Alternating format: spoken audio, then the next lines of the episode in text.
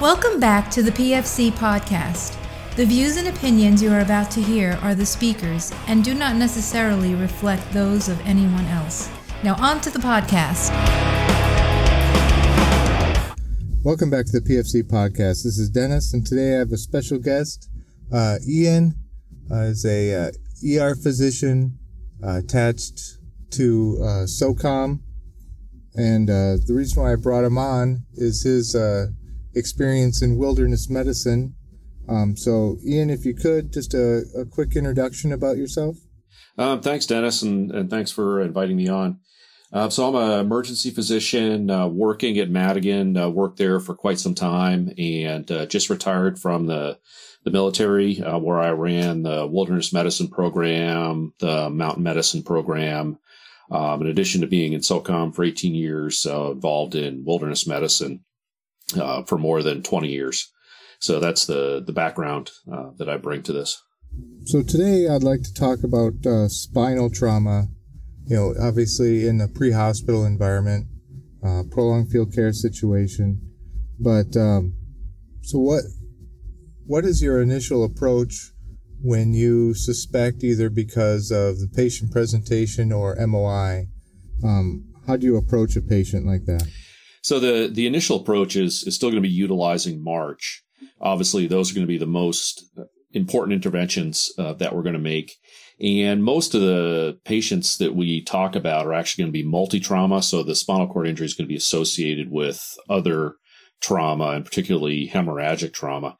So in addition to going through March, I'm just going to emphasize a little bit more the uh, maintenance of C spine precautions until I can decide if I can clinically clear somebody from spinal injury, um, or if I've determined that they have a high likelihood of one, in which case I'm going to need to try and protect them from further spinal injury during the evacuation resuscitation process.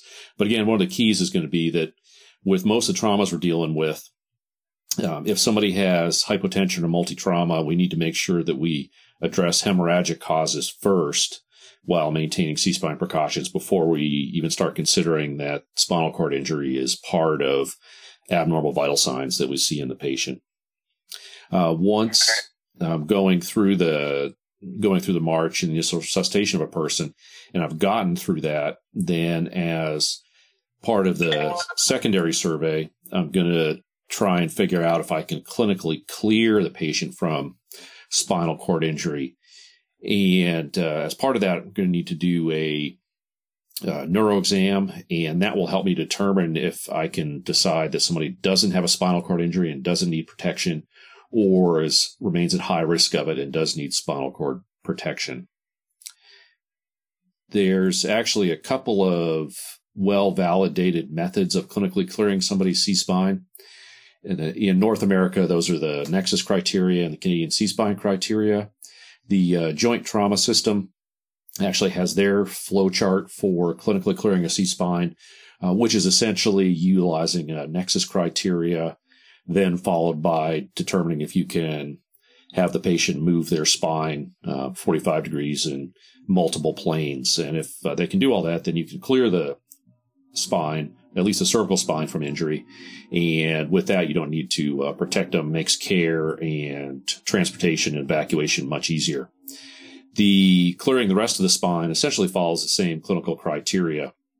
Uh, so for uh, nexus criteria or the joint trauma system criteria to clear a C spine, um, you need to answer four questions. Uh, and if the answer to all of them is no, and then you can have the patient turn head 45 degrees in four planes, left, right, up, and down. If they can do that, then you can clear the, the C spine.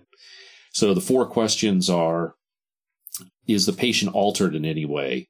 Uh, to even uh, pursue clinical clearance, the patient has to be GCS 15 and with it. Um, next question is, do they have any new neurologic findings? So if they have new paresthesias or paralysis they didn't have before the trauma, uh, then that would be a positive. The next is do they have a distracting injury? And distracting injury is some other injury that's painful enough that they focus on that to the exclusion of almost everything else. And typically we consider a long bone fracture um, an amputation, something along those lines to be distracting, whereas we consider abrasions, minor lacerations not to be distracting.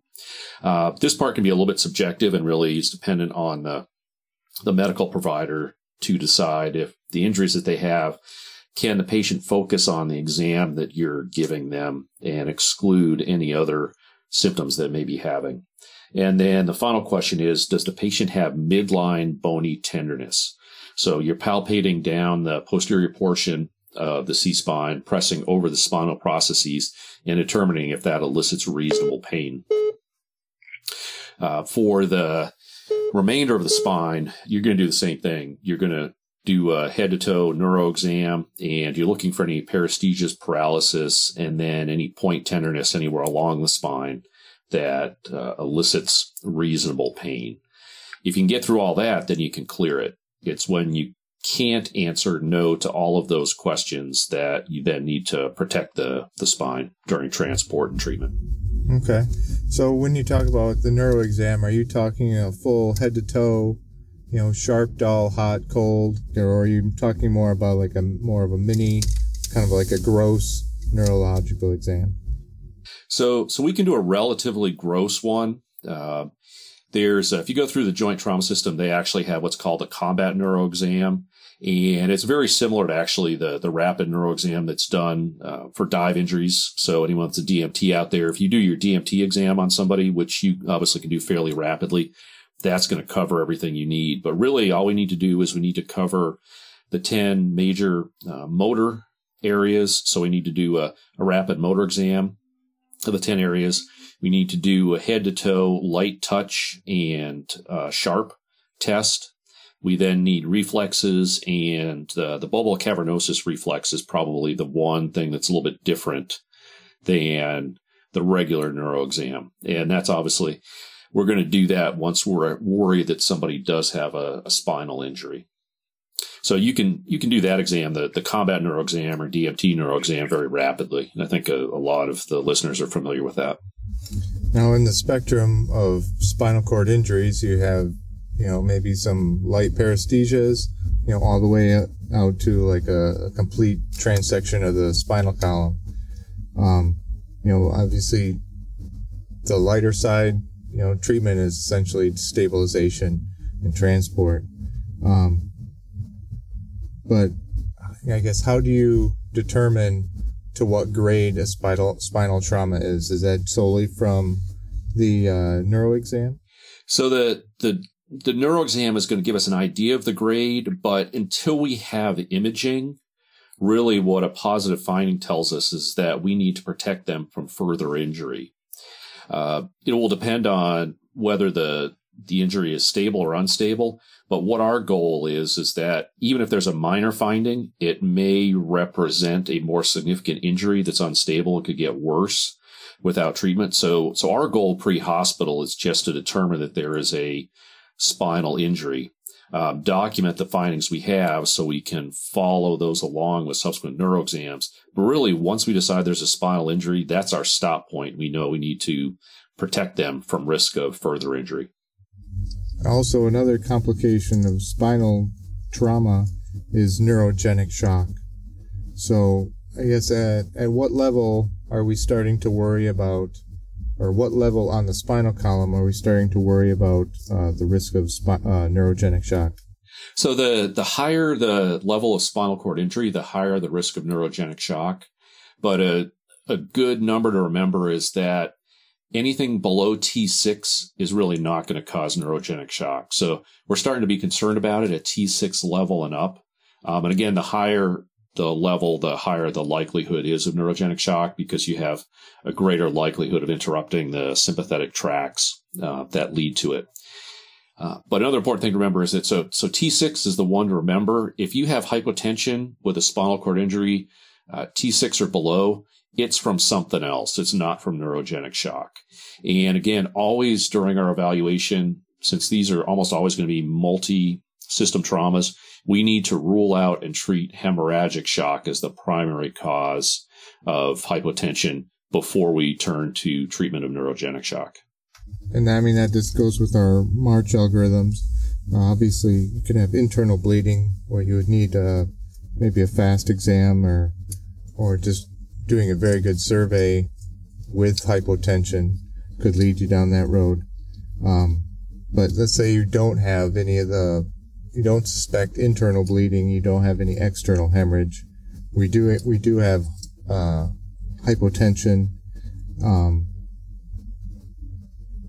with uh, let's see, we do have uh, hypotension, and we're suspecting you know a, a higher spinal column injury.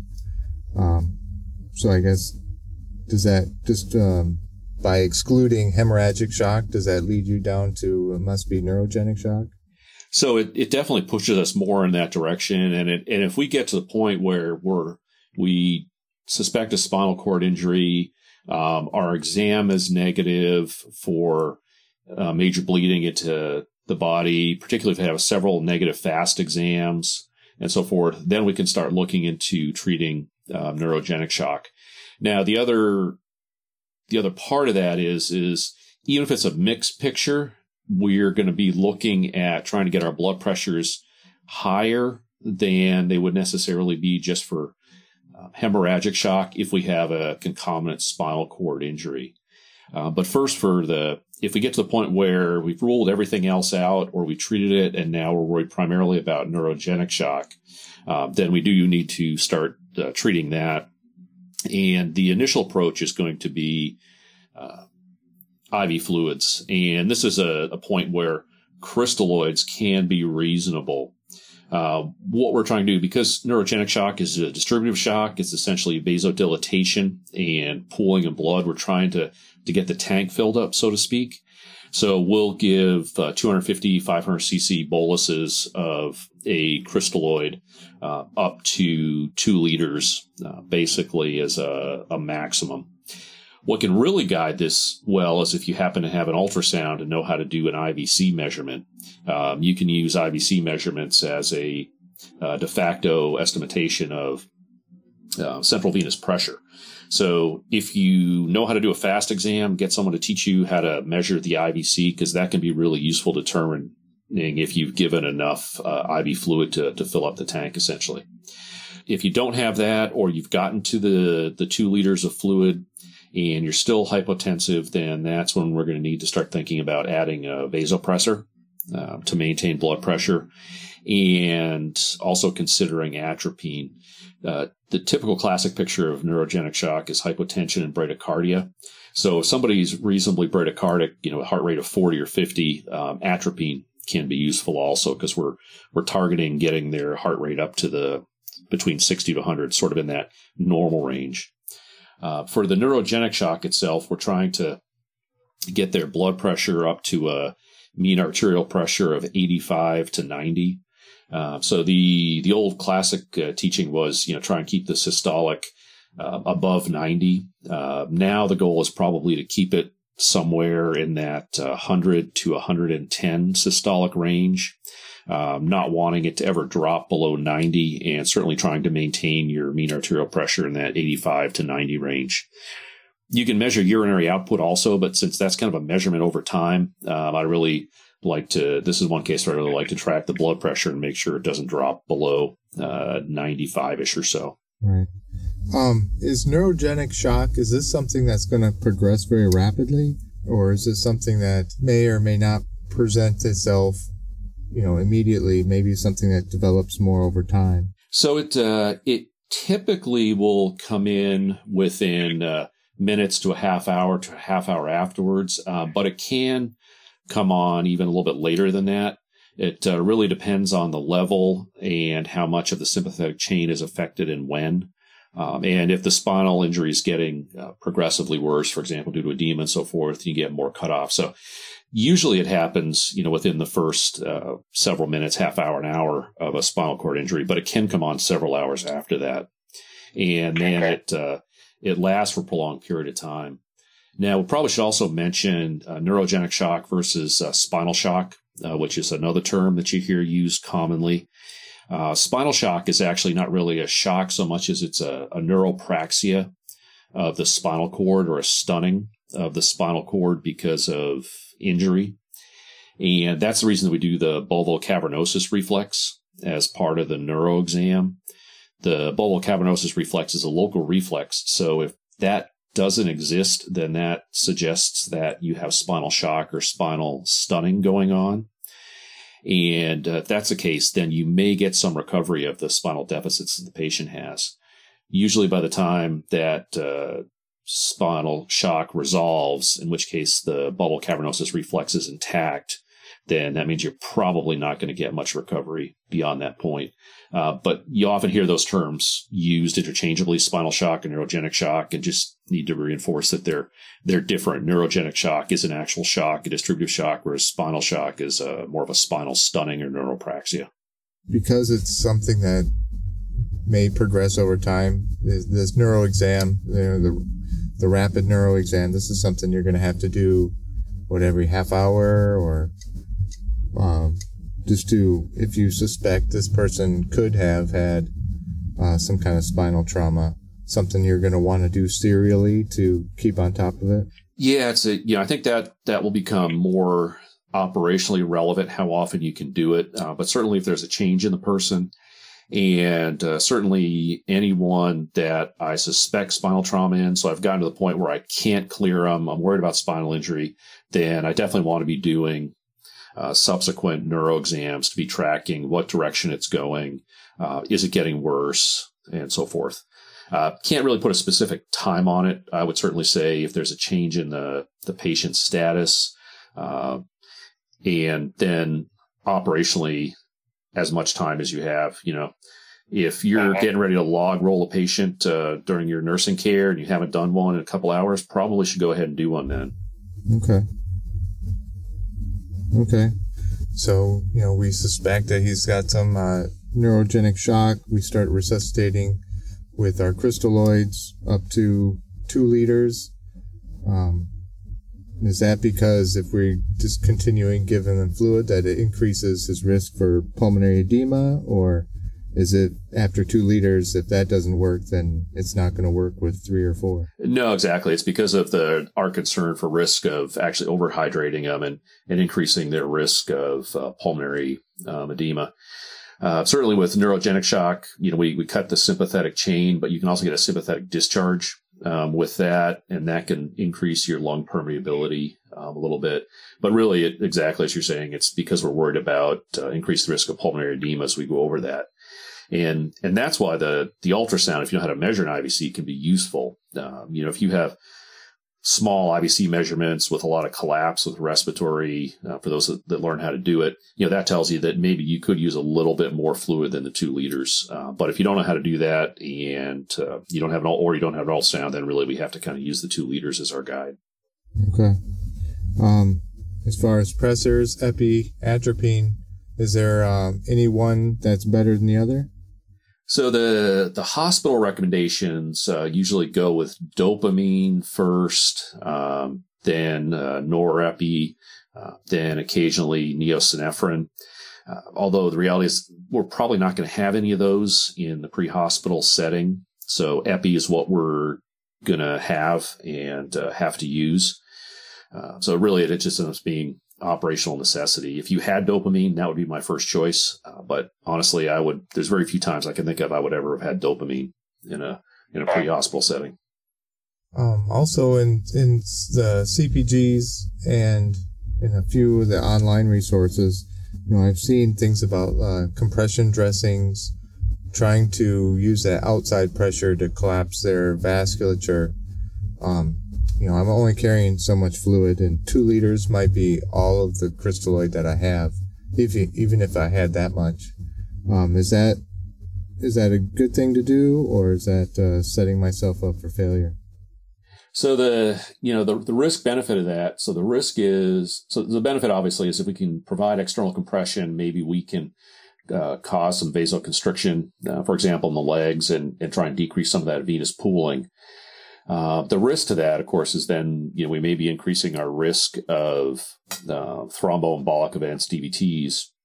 So if if that's the only option you've got to try and do something, um, and you're going to go that route, then I think you need to do something at the same time to mitigate the DVT risk. uh, which if we don't have a low molecular weight heparin or something like that, which we're probably not going to have, then you're really going to add into your nursing care. You're going to need to do frequent sort of manual uh, sequential compression where you're massaging the legs from the bottom up, just as if you were a mechanical uh, sequential compression device. Uh, but I, the I haven't seen any good literature uh, to address that risk versus benefit. So that's sort of going to be a last choice uh, that I would use. Uh, do we have options for other fluid sources?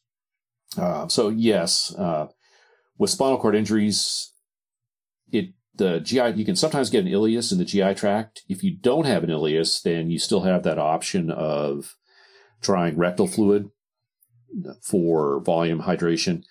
Uh, so if you, you know, when you do your secondary exam on the patient, if they have normal bowel sounds, then we know they don't have an ileus. And if they don't have an ileus, then that would be an option uh, that you could try as well. If you don't have any bowel sounds or markedly decreased bowel sounds, then you're probably not going to absorb any. So that's probably not going to work. Okay. Um, other than DVT prevention, um, what other nursing care it becomes really important with uh, with spinal trauma? Uh, so certainly uh, pressure injuries are going to be something we're going to have to uh, really highlight. You know, with uh, particularly with no sen- with uh, lack of sensation, you're not going to have a reflex movement. So we really need to make sure that we're we're moving our patients every couple hours uh, to decrease skin breakdown, pressure injuries.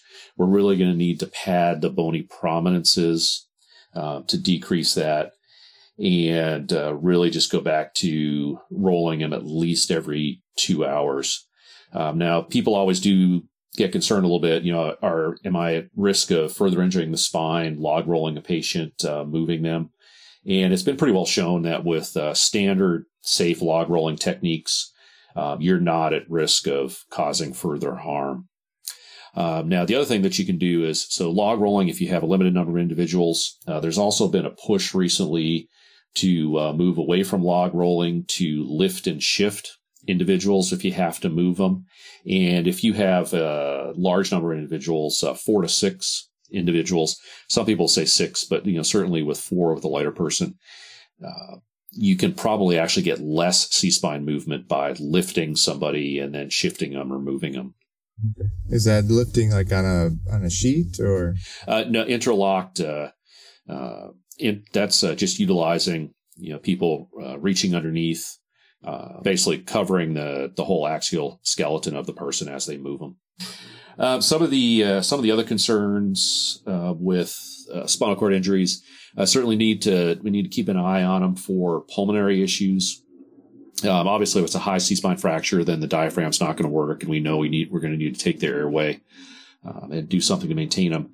But even down through the thoracic spine, you know, you're going to lose some of the intercostal use and so forth. So the patient uh, is going to be at r- increased risk of respiratory uh, issues. So we definitely need to to monitor them for respiratory complications. And uh, if possible, we do want to try and help with that with you know, elevating the the patient up to that 30 degrees, which can be difficult to do, but if that's uh, possible and we're worried about respiratory complications, we want to move in that direction. Uh, the other thing, of course, is if, if, they have neurogenic shock, is they're at even in, even greater risk of developing hypothermia uh, because of distributive shock. You know, the vasodilated, they can lose a lot of heat through the vasodilated uh, skin. So we really want to take great efforts to prevent hypothermia in them as well. Uh, certainly, everybody in hypo in uh, with a spinal cord injury should have a Foley placed and uh, NG tube placed as well, just because there is that uh, risk of developing ileus as a consequence of the. So essentially, you're running your resuscitation just like you would for TBI, except you're not using hypertonic.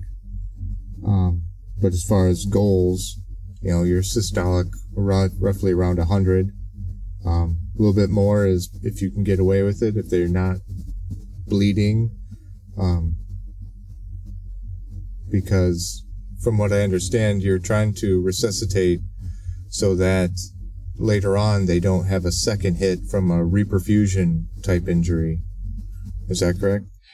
Yeah, exactly. We're uh, we're trying to resuscitate them so we I mean, we need to maintain some perfusion in them, uh, but we don't want them to have a subsequent, another subsequent ischemic hit within reperfusion after that.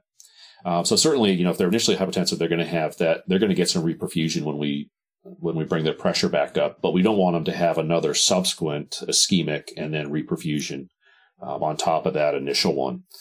So there, we're we're trying to maintain perfusion, and that's why that 85 to 90 uh, map is the goal. Although that can be hard to figure out if you have to do the math yourself um, on the spot. But if you have a monitor that shows you map, that's great. Uh, but that's really why, you know, I don't like the systolic pressure to get uh, below that uh, 95 to 100 before I really start intervening. And, you know, a lot of the folks now will say, you know, aim for a systolic of 110 range so that you never fall below a map of 85 to 90. Is there anything that you would uh, like to add or that we forgot from the last time? Uh, probably again, just reiterate. Uh, certainly, if it's below T6 and they're hypotensive, it's not neurogenic shock, and then always look for the neurogenic shock first.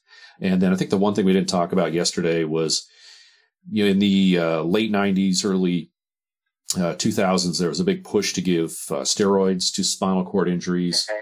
And there's still a little bit of mixed literature now, but the the basic impression is is that the risk is far greater than the benefit um, from it. So that's why we don't uh, recommend steroid use at all anymore at this point.